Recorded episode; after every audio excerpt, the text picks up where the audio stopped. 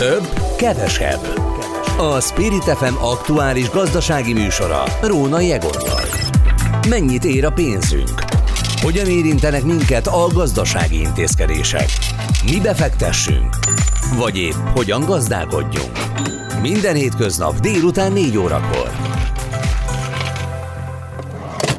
Tisztelettel köszöntöm a kedves hallgatókat, a több-kevesebb műsorát a Spirit FM gazdasági magazinját hallják a mikrofonnál Rónai Egon.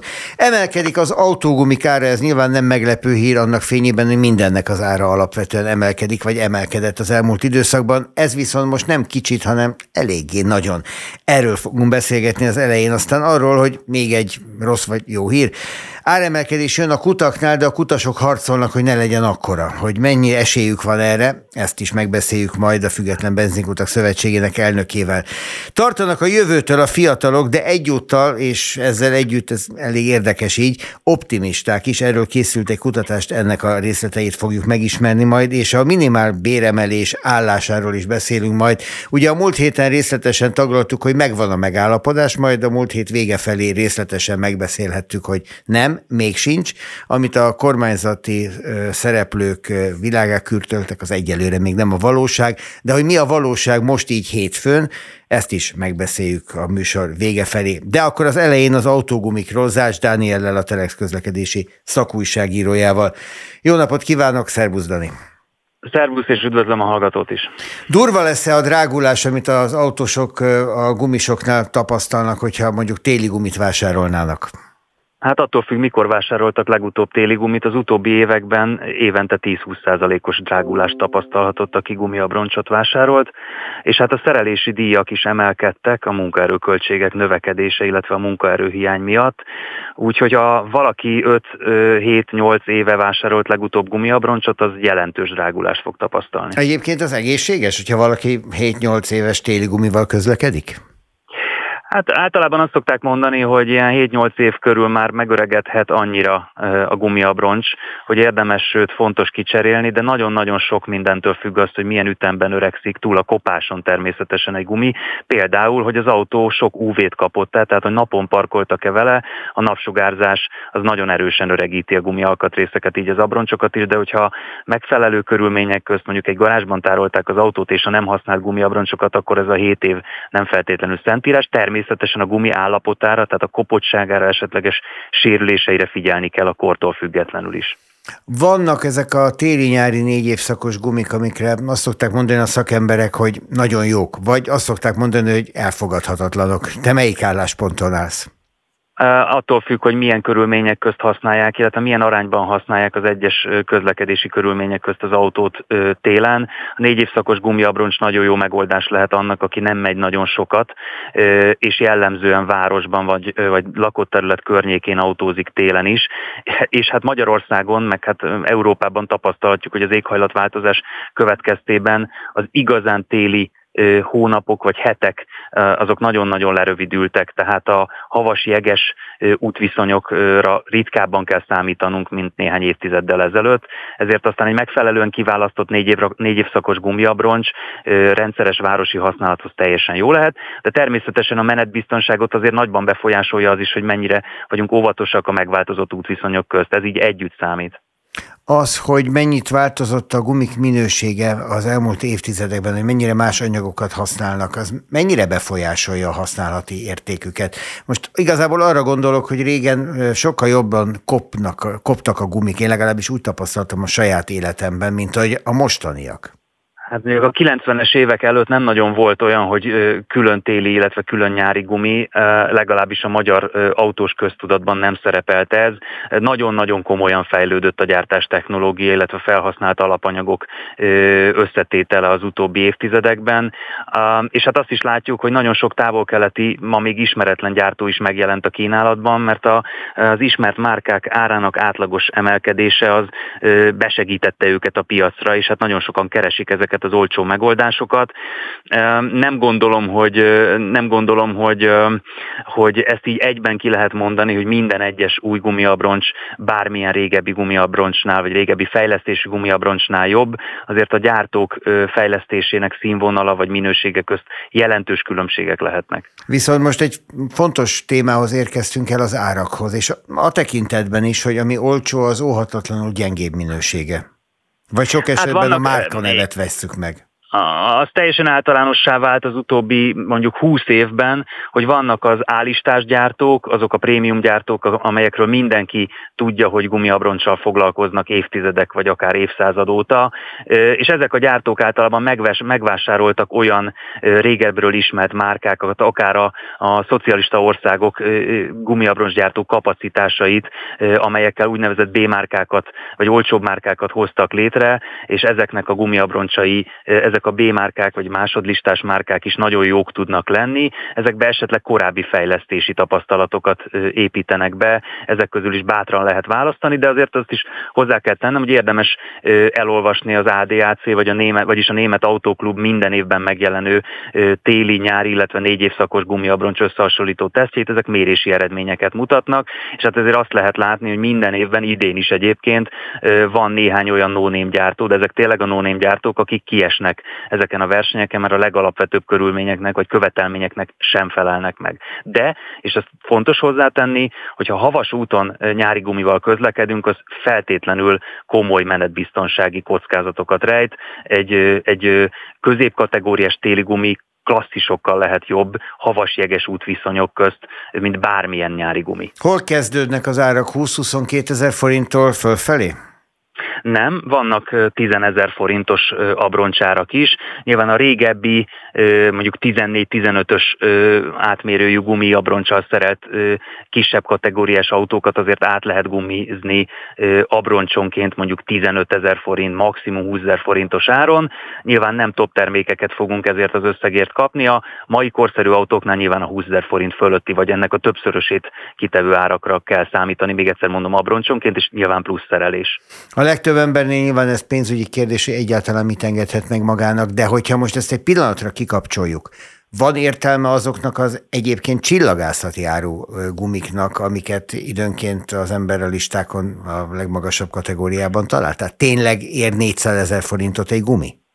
Hát egy nagy tömegű és nagy teljesítményű autó esetében hogyne, hogyne. Hát ezt a teljesítményt azon a négy érintkező felületen kell levinni az útra, illetve megállítani aztán, vagy kanyarban irányban tartani, ami a gumiabroncsokon keresztül érintkezik az aszfalta. Hát azért ebbe érdemes belegondolni, illetve hát a, az autó értéke, vagy hát az ember élet értéke legelső sorban az nagyon-nagyon sokat ér. Úgyhogy a csillagászati árugumiabroncsok általában nagy teljesítményű autók autókhoz fejlesztett speciális gumiabroncsok. Egy átlag autóhoz, amiből százezrével látunk a magyar utakon, azért nem kerül több százezer forintba egy abroncs. Itt az átgumizás mondjuk egy-kétszázezer forintba kerülhet, és hát utána akár tudom én, 60-70 ezer kilométeren át autózhatunk.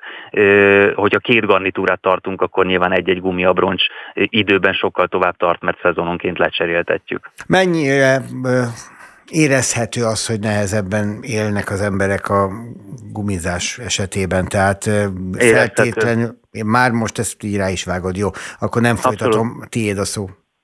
Hát megnyúlt a, a gumiabroncsoknak a, a, a csereciklusa, a gumiabroncs kereskedők tapasztalatai szerint éppen az egyik legnagyobb flotta kezelő cég erről szóló cikkében olvastam, hogy az utóbbi években ez egy általános tendenciává vált az ő szakmai kapcsolataik, vagy az ő szakmai tapasztalataik alapján. Azt érdemes tudni, hogy a gumiabroncsnak, ahogy az elején is beszéltük, van egy ilyen évben meghatározott előrevetíthető élettartama, de a kopottsága az egy, az egy szintén nagyon nagyon fontos paraméter, és amit még mindenkinek jobban figyelembe kéne vennie, az a keréknyomás ellenőrzés egy-két havonta. Nagyon sokan járnak félig leeresztett gumiabroncsokkal, mert ez egy fokozatos folyamat, nem veszik észre, hogy, hogy jelentősen csökkent a guminyomás. Ez viszont komoly baleseti kockázatot jelent túl azon, hogy, hogy nem megfelelően fog kopni a gumiabroncs, és sokkal hamarabb le kell cserélni. Árulnak használt gumikat, ezekről mi a véleményed? Én magam is használtam korábban motorkerékpáron használtam vásárolt gumit, több esetben semmi probléma nem volt ezekkel. Nyilván a forrás az mindent eldönt. Oldáig mennék, hogy bizonyos gumiabroncs kategóriákban, de ez ugye nehéz tehergépjárművek kategóriája persze, felújítják a gumiabroncsokat. Ez környezeti szempontból rendkívül előnyös, meg hát gazdaságossági szempontból is önmagában az, hogy egy gumiabroncs használt, nem jelent extra kockázatot. Nagyon fontos azonban, hogy ne sérült gumiabroncs legyen ez a használt gumiabroncs, meg ne előregedett, repedezett gumiabroncs, eh, hanem minden szempontból megfelelő állapotú, és hát ezért fontos az, hogy ha használt gumit veszünk, akkor azt olyan forrásból tegyük, ami, ami egy szakszervíz, és ahol, ahol kezeskednek azért, hogy ez egy megfelelő abroncs lesz. Na és akkor egy utolsó, szak, egy utolsó szakkérdés, hogy eh, van, aki megkockáztatja azt is, hogy csak a hajtott kerekekre vesz új gumit, mondván, hogy jól lesz a másikon a régi. Én nem vagyok ennek a híve. Én, a, miután a gumiabroncsok műszaki tulajdonságai nem szerencsés, hogyha eltérnek egymástól, én minden kerékre ugyanolyan típusú és lehetőleg ugyanolyan állapotú gumiabroncsot tennék. A kormányzás, az autó manőverezhetősége, és persze nyilván a vonóerő átvitele, az mind-mind-mind fontos tényező. Tehát nem csak az, hogy el tudjunk indulni az autóval, mert esetleg, hogyha a hajtott keréken megfelelő tapadású, megfelelő kapaszkodó képességű gumiabroncs van, de a hátsó kerekeken, vagy éppen, hogyha hátul hajt az autó az első kerekeken nincs megfelelő tapadás a guminak, akkor mondjuk az autó iránytartása nem lesz megfelelő egy szélsőséges helyzetben, és pontosan ezek azok a szélsőséges helyzetek, amelyekre a legtöbb autós nincsen felkészülve, mert nem jár olyan vezetéstechnikai képzésekre, ahol ezeket megtanítják megfelelően lereagálni. Azért kerestük Zás Dánielt, a Telex közlekedési szakújságíróját, mert az volt a hír, hogy durva drágulással kezdődik a gumicsere szezon az autósok számára. Hát ezt megerősítetted, és még kaptunk jó néhány jó tanácsot. Köszönjük szépen. Én is köszönöm. Több, kevesebb. A Spirit FM aktuális gazdasági műsora Róna Egonnal. Minden, ami a pénztárcánkat érinti. Hétköznap délután 4 órakor. Múlt héten Hernádi Zsoltól megtudhatták az érdeklődők, hogy az egészen biztos, hogy felmegy a jövedéki adóára január 1-től, ő bemondta azt is, hogy 41 forinttal, és ezzel a kormányzat az Európai Unió követelményeinek tesz majd eleget. Aztán jöttek újabb és újabb hírek nagyjából e tárgykörben, és kiderült, hogy a vidéki kiskutak lesznek igazán nagy bajban, és nem is azok a fogyasztók, akiket a, a jövedéki adó emelés érint, mert hogy egy újabb adónemmel is valami történik, és ez ezügyben hívtuk Egri Gábort, a Független Benzinkutak Szövetségének elnökét. Jó napot kívánok! Szép jó napot kívánok! Mert hogy az történik, hogy profitadót is emel a kormányzat, amely a hírek szerint különösen azokat a kiskutakat fogja érinteni, amelyek idáig mondjuk valamivel olcsóbban tudtak a lakosságnak kiszolgálni gázolajat meg benzint. De miért? Hát igen, tulajdonképpen ez egy nem profit adó, hanem árbevétel alapú adó, és ennek az a problémája, hogy az adónak az adójának az adóját is megfizetjük. Tehát ez a kiskutaknál azt jelenti, hogy nagyon sok településen, kis településen, falvakban csak ez az egy tankolási lehetőség volt a, a vidéki mobilitást fenntartani igénylő autósoknak és közlekedőknek, mezőgazdászoknak, és ezek a kutak kénytelenek lesznek ezt az adónemet beépíteni az áraikba. Ez azt jelenti, hogy akik eddig olcsóbbak voltak, vagy talán mert a működési költségük alacsonyabb volt, mint a nagy multinacionális cégeké, ezek most kénytelenek lesznek árat emelni. Ez a vidéki lakosság számára a számításaink szerint 32 milliárd forint pénzösszeget jelent, amit a pénztárcájukból az adóformájába be kell fizetniük a költségvetésbe. Hmm. Azt, hogy a kiskutakat ez miért érinti így? Azt vajon mi magyarázza? Tehát miért akarhatná a kormány azt, hogy olyan terheket vállaljanak magukra ezek a családi vállalkozások sok esetben, amit vagy nem tudnak kitermelni, vagy pedig a lakosság fogja őket szídni? Hát értetlenül állunk az adó emelés előtt, hisz 0,15 10 százalék volt ezeknek a kutaknak az adóformátuma 23. december 31-ig, és ezt mindegy 20-szorosára emelte meg a magyar kormány, és a multinacionális cégeknek a 4,5 százalékos adóformátumát csökkentette 3 százalékra. Tehát értetlen állunk, hogy ezeket a kis magyar vidéki vállalkozásokat miért kellett egy ilyen adónemmel sújtani. Alternatíva nincs, tehát ezek, ezeket az adókat be kell építeni az árba, mert ezt nem tudjuk kitermelni. Tehát ez nem, sajnos is, és itt megint ki kell hangsúlyozni, nem nyeresség alapú, hanem árbevétel alapú, és hát az árbevételnek egy nagyon jelentős része a, a különböző adóforma, ami beépül az üzemanyagba, ez egy túladóztatott termék, a jövedéki adó, EKR, UHG, MSKS díjak. Jaj, miket mond. Adó. Igen, igen. Ugye két kulcs lesz. Ha jól sejtem, akkor 500 millió forintig lesz igen. a nulla százalékos. 500 millió forint az egy nagyon-nagyon kicsi kút, nagyon kis bevételét jelenti, hogyha visszaosztjuk? Igen, tehát Hát a minél, minél magasabbak ugye az egységárak a, a piaci jegyzések miatt, tehát a nemzetközi jegyzések miatt, annál jobban redukálódik a kúton az eladó, eladható mennyiség, vagy eladott mennyiség, ami nulla kulcs alá esik. Ez az 500 millió forint, ez egy nagyon-nagyon alacsony kulcs, hisz már most a 480 forintos áról beszéltünk régebben, akkor 1 millió litert adhatott el a kút ilyen áron, tehát közel 500 millióért. Most ez azt jelenti, hogy olyan 600-550 ezer litert tud eladni, ami, ami tulajdonképpen azok a kiskutak nem is életképesek. Tehát életképes kutnak azokat nevezzük, akik olyan 501 millió litert minimum eladnak. Magyarán mindenki belecsúszik ebbe, Igen. viszont a legnagyobbak adó mértékét meg sikerült csökkenteni.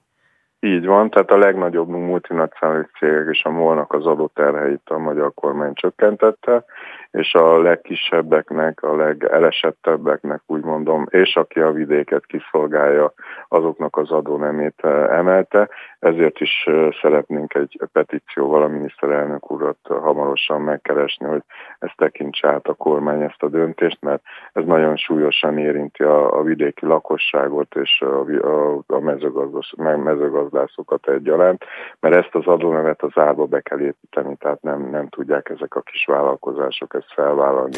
Modellezték ott, már, ott, hogy... Ott, otthonról behozzák a pénzeszközöket. Jó, de hát nyilván ez nem megy sokáig, ez a Covid alatt is megtörtént már egyszer, nem tudom, azóta kiegyenesedtek-e már ezek a vállalkozások pénzügyileg, de hát nyilván ezt nem lehet újra és újra eljátszani. Azt akartam kérdezni, hogy van-e egy modellszámításuk arra, hogyha beépítik ezt a 3%-os adót, plusz ugye ott van a jövedéki adóemelés 41 forintja, akkor az mondjuk egy 600 forintos benzinárnál igazából mekkora emelést fog jelenteni? A 600 plusz mennyi?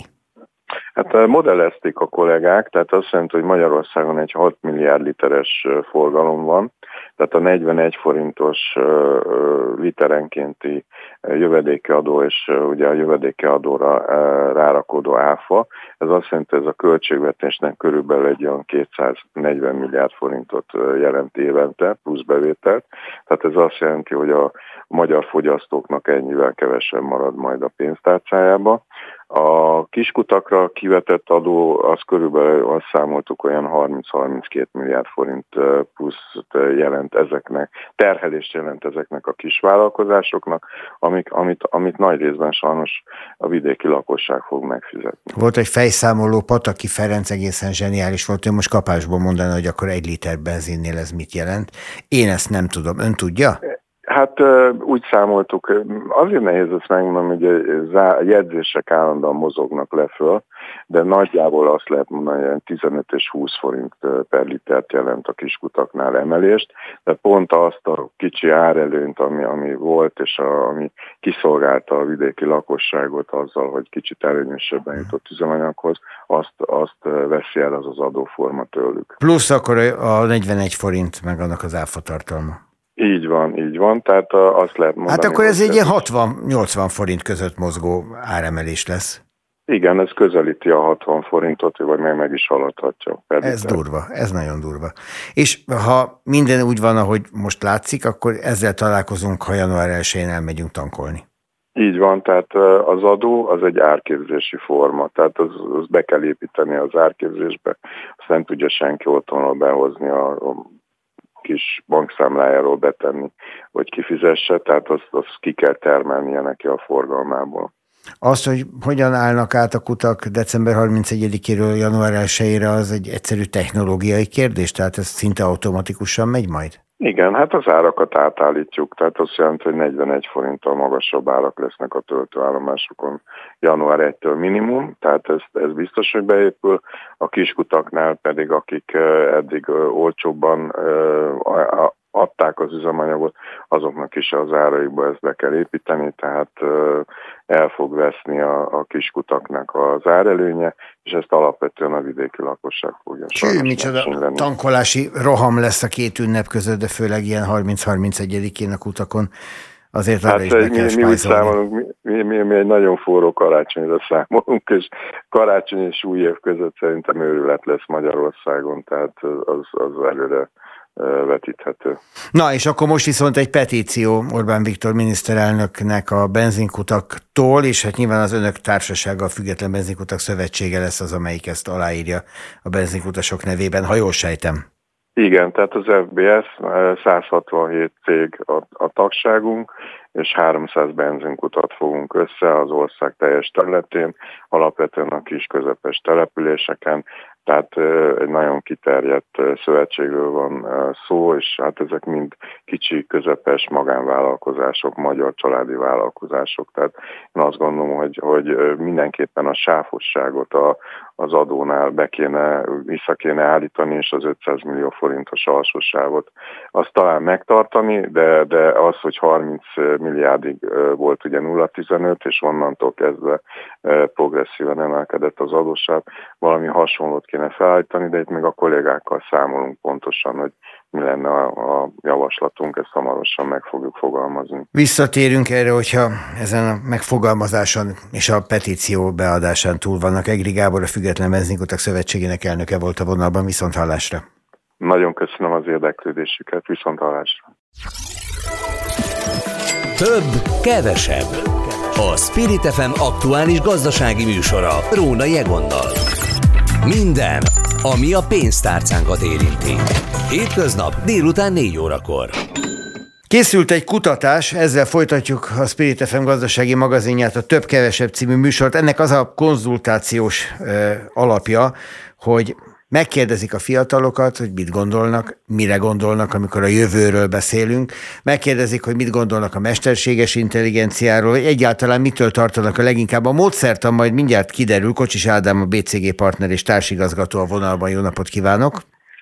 Jó napot kívánok, üdvözlöm a hallgatókat. És mi itt úgy összegeztük, hogy félnek, és egyúttal optimisták a fiatalok, ha a jövőjükre gondolnak, de hát amikor az ember leül velük beszélgetni, akkor nyilván az egyik igazából erőteljesebb érzés a kettő közül. Melyik a hangsúlyosabb?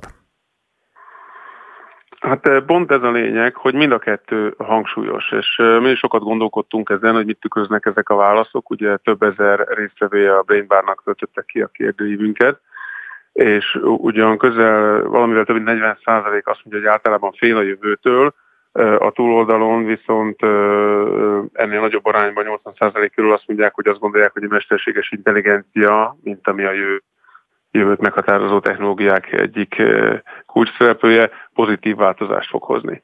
Tehát nem lehet szerintem azt, értem a kérdést, hogy most akkor inkább áll, vagy inkább fehér, vagy inkább fekete, Mind a kettő jelen van a világban, és szerintem nagyon jól, jól értik a fiatalok a helyzetet, akik ezt megválaszolták, ugye ez egy kollektív bölcsességet tükröz egy ilyen e, felmérés, mert hogy nagyon sok e, jó is van ebben, és egyszerűsítheti az életünket a technológia, és jobbá teheti, és elvehet olyan feladatokat, amiket igazából nem is szeretném megcsinálni, de ugyanakkor van benne egy bizonytalanság is. Tehát ezt a dialektikát tükrözi a felmérés. Van egy alapvetés, amit éppen ön hangsúlyozott egy interjúban, vagy egy cikkben tán, hogy a fiatalok leginkább az új technológiák elsajátítását tartanák fontosnak a klasszikus tudományok megismerése helyett. Ennek az oktatás világa nagyon nem felel meg ma Magyarországon. Ők érzékelik ezt a, az ellentmondást?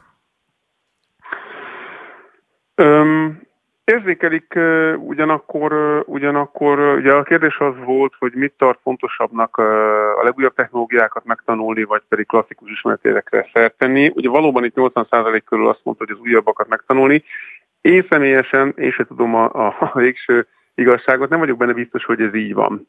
Tehát, hogyha én oktatással foglalkoznék, akkor azért nem egyértelmű, hogy csak, csak erre kell akkor a hangsúlyt helyezni, és minden mást elfelejtünk. Hát nyilván a kizárólagosság semmiben sem jó, persze. Semmit nem tanulunk már, csak, csak AI promptot. Mondja még egyszer? Hát, hogy a kizárólagosság nyilván semmiben nem jó, itt a fő irányokat lenne érdemes talán egy kicsikét a valósághoz igazítani. Igen, ugyanakkor, ha, ugyanebben a, a felmérésben megkérdeztük őket, akkor azt mondják, hogy sok, sok ismeretet megkapnak, tehát nem mondják azt, hogy az, az iskola felkészíti őket az életre, itt ugye a felcsúsztatási van résztvevő fiatalokról van szó, tehát őróluk beszélünk, tehát hogy sok, sok ismeretet megkapnak, nem minden, de nincs egy ilyen, ott már nincs egy ilyen egyértelmű ö, ö, többség, aki azt mondja, hogy de már pedig az semmire nem jó. Ha megkérdezik őket, hogy a szüleik mennyit tanultak, ott is visszajön ez a válasz, hogy igen, a szüleim is, nek is újra kell tanulni, vagy nagyon sok új készséget kell beszerezni, tehát ezt látják. Tehát én azt próbálom ebből leszűrni magamnak, hogy, hogy persze nyilván minden oktatási intézménynek jó, hogyha érti a világot ma körül és arra koncentrál, de nem egyértelmű, nehéz feladat. Örülök, hogy nem nekem kell eldönteni, hogy most akkor egy, egy, egy adott tanrendben, bármilyen egyetemen legyen ez egy tudományegyetem, műegyetem, vagy, vagy, vagy orvostudományegyetem, vagy bármilyen más, most hogyan, hogyan egyensúlyozzuk ki a klasszikusat az újjal, nehéz dolog, mert mire beépíti az újat, lehet, hogy az már nem jön egy következő. Hát igen, Tehát, a klasszikusnak egy jelentős része pedig ma is felelhető anélkül, hogy meg kellene tanulni. Ugye ez az állandó érv, hogy hát használd a keresőket az interneten, és mindent fogsz tudni. Nyilván nem így működik. Az is egy készség, hogy a keresőt tudjuk használni, és tudjuk, hogy mire kérdezzünk rá. Egyébként ez a mesterséges intelligenciánál is egy alapkérdés lesz, hogy tudunk-e jól kérdezni, hogy van-e hozzá ismeretünk? Egyetértek százszerzékosan. Szerintem igazából ez lesz az egy nagy kérdés. Tehát, hogy a, a, a, a, minden ilyen technológiánál van egy technikai tudás, tudom a kezelni, de igazából a technikai tudás mögött van egy tudás, ami nekem a világról alkotott tudásom, vagy arról a kérdésről alkotott tudásom, amin dolgozom. Ez a Google esetében is így volt, tehát nyilván most, ha visszalépünk 15-20 évet, akkor a Google keresőt is meg, vagy a Google keresést is meg lehet tanulni, de igazából ez csak egy, egy készség, egy viszonylag gyorsan elsajátítható készség. Az, hogy egyébként a válasz az értelmese vagy nem, közhely vagy nem, ad-e valamit hozzá az én tudásomhoz, vagy nem, hogyan tudok ehhez képest jó kérdezni a rendszertől, ezt már nem fogja megmondani a, a gép. Nyilván a mesterséges intelligencia előrébb megy, mint a klasszikus Google keresés volt annak idején, de szerintem nem fogja helyettesíteni a saját, saját eh, józan eszünket. Viszont az önfelmérésük arról is eh, rákérdezett, hogy mitől tartanak, milyen állások, szakmák eltűnésétől tartanak a fiatalok, mit látnak veszélyeztetve, illetve arra is, hogy milyen készségeket éreznek fontosnak a jövőt tekintve. Ezek nagyjából azonosak azzal, ami egy ilyen társadalmi megállapodás most, hogy mik lesznek a mesterséges intelligencia legnagyobb eh, kihívásai szakma szinten?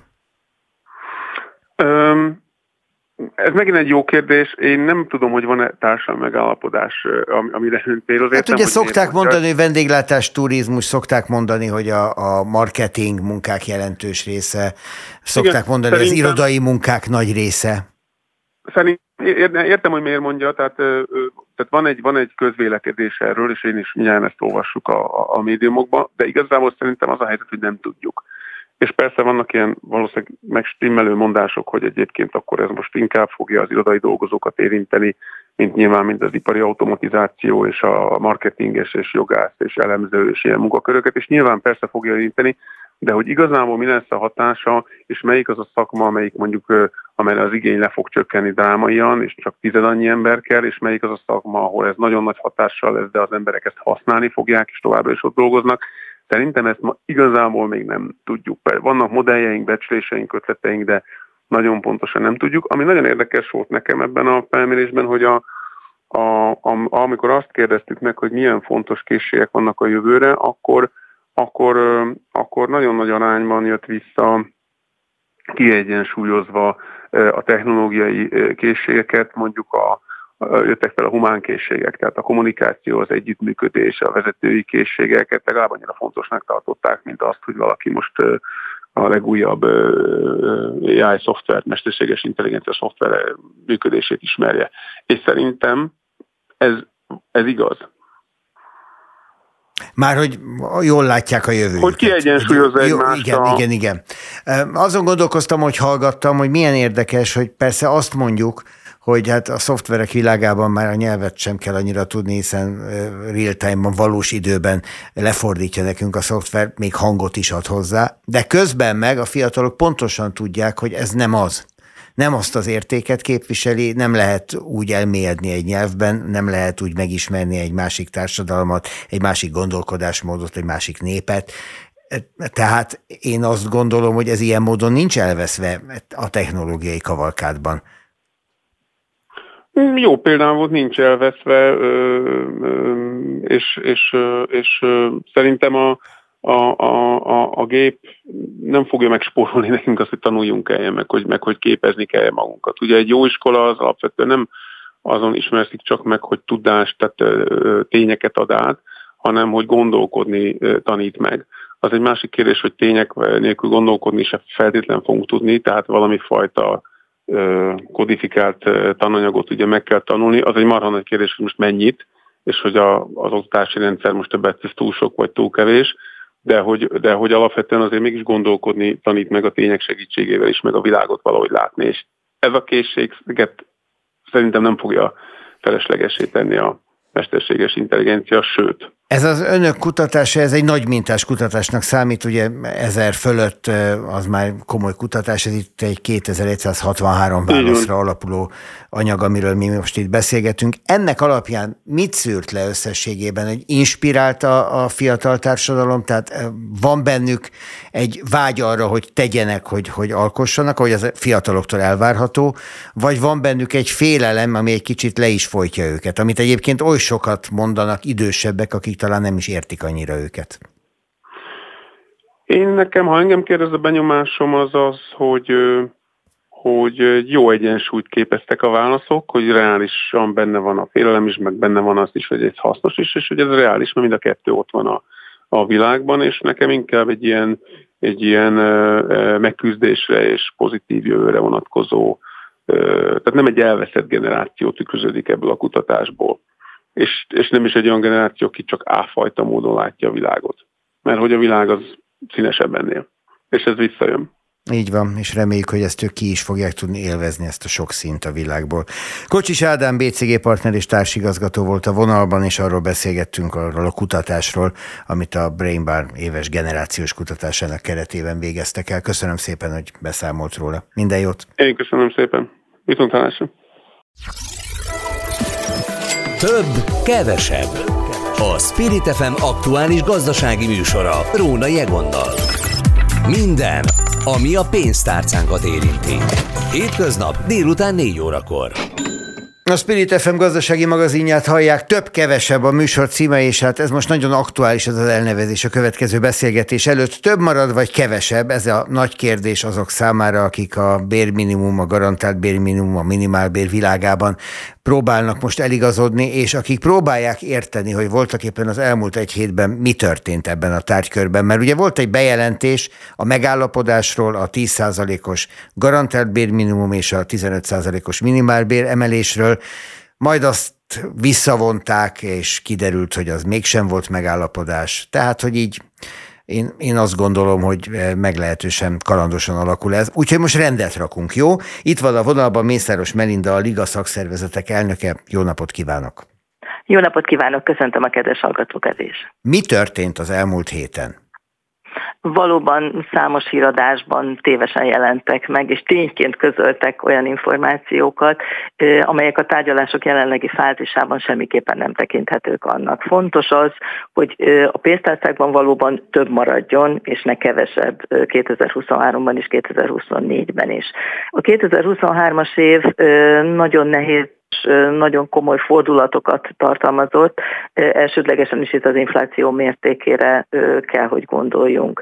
Tettünk egy olyan kompenzációs javaslatot a kormányzat részére, hogy minden foglalkoztatott kaphasson a munkáltatótól legfeljebb 100 ezer forint összeghatárig egy olyan nettó juttatást, amely egyébként kompenzálhatta volna az infláció mértékének az alakulását, és a korábban végrehajtott bérfejlesztések közötti különbséget. De ha jól értem, ez, ezt elveszte, elvetették. Egyelőre úgy tűnik, hogy a kormányzati oldal ezt a javaslatot nem támogatja, de ezt is csak informálisan tudtuk meg. Hivatalos közlés várhatóan november 9-én megtartandó versenyszféra és a kormány állandó konzultációs fórumának ülésén lesz. Mivel informálisan kaptunk egy ilyen tájékoztatást, ezért a munkaadó és a munkavállalói oldal egy B-terv kidolgozásába kezdett az elmúlt hetekben, Gyakorlatilag arra a következtetésre jutottunk, hogy mivel ez a javaslatunk minden munkáltató számára csak mint lehetőség nálkozott volna, garanciát nem jelentett volna a legalacsonyabb jövedelemmel rendelkezők számára egy fix összegű kifizetésre minden körülmények között, ezért szeretnénk előrehozottan emelni mind a minimálbért, mind a garantált bérminimumot már 2023. december 1-től. Ebben egyébként a munkaadói oldal is partner, és úgy tűnik, hogy a kormányzati oldal is. A munkaadói oldal a garantált bérminimum tekintetében magasnak tartja azt a 10%-os mértékű javaslatot, amit a munkavállalói oldal korábban megtett. A minimálbér esetében a 15%-ot pedig el tudja fogadni. Itt mi az alapvető különbség? Bocsánat, hogy közbevágok, mert hogy Igen. szerintem ezt nagyon kevesen értik, hogyha az egyiknek 15% rendben, a másiknak miért sok a 10, miközben hát a garantált bérminimumból élők sem túlságosan gazdagodtak meg ebből a fizetésből az elmúlt években. Ez valóban így van. Én személy szerint úgy gondolom egyébként, hogy mindkét bérelemet ettől sokkal nagyobb mértékben is indokolt lenne, akár szociális alapon is helyre tenni és emelni az elkövetkezendő időszakban. Sajnos a realitás azt mutatja, hogy egyre kevesebben vannak a tényleges minimálbéren foglalkoztatott munkavállalók, ami egyébként egy örvendetes tény is önmagában, de a munkaadói oldal éppen ezért nem a minimálbérre koncentrál, hanem a garantált bérminimumra. Minimál béren megközelítőleg 200 ezer foglalkoztatott van, míg garantált bérminimumon több mint 850 ezer. Nyilvánvalóan az ő szemszögükből nézve, és elsődlegesen a mikro- és kisvállalkozásokra fókuszálva, a 2023-as év egy nagyon komoly gazdasági visszaesést jelentett. Éppen ezért a garantált bérminimum jelentős mértékű emelése okoz fejtörést a munkaadói oldalnak. Várják azokat a gazdasági számokat, amelyek a harmadik negyedév teljesítéséről szólnak. Ez november 15-ére várható.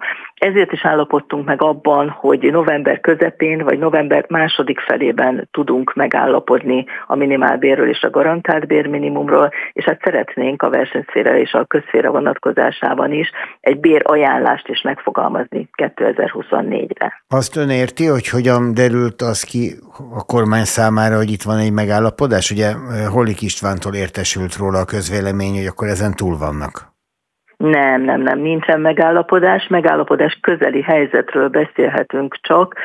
A megállapodás aláírására is véleményem szerint rekorábban november közepén, vagy inkább november második felében kerülhet sor. Mi az utolsó határidő? Bocsánat, mert ugye azt mondja, hogy a decemberi fizetések már azt kellene, hogy tükrözzék nyilván januári kifizetéssel, ami a mostani megállapodás, ha minden úgy lesz, ahogy azt önök szeretnék. Ehhez gondolom november 30-áig meg kell egyezni. Pontosan így van, sőt célszerű lenne egy korábbi időpontban, hiszen a megállapodásnak a tartalmát egy kormányrendeletben ki kell hirdetni, és hát nyilván ugye a jogbiztonság és az elvek megtartása mentén kellene nekünk is dolgozni. Fontos lenne az, hogy a vállalkozások is felkészülhessenek arra, hogy itt előrehozottan még ebben az évben számolni kell azzal, hogy kifizetéseket teljesíteni kell a munkavállalók részére. Követjük az eseményeket, és beszélünk még mi is erről, gondolom. Köszönöm szépen, hogy most is megtehettük. Mészáros Melinda, a Liga szakszervezetek elnöke volt, aki tájékoztatott minket a bértárgyalások állásáról. Kezét csókolom. Nagyon szépen köszönöm, minden jót kívánok, viszont hallásra. És elbúcsúzom önöktől is abban a reményben, hogy holnap ugyanebben az időpontban velünk tartanak, ugyanígy 16 órától több-kevesebb itt a Spirit fm -en. A szerkesztő Hazafi Zsolt, a műsorvezető Róna Jego, mindketten búcsúzunk viszont hallásra.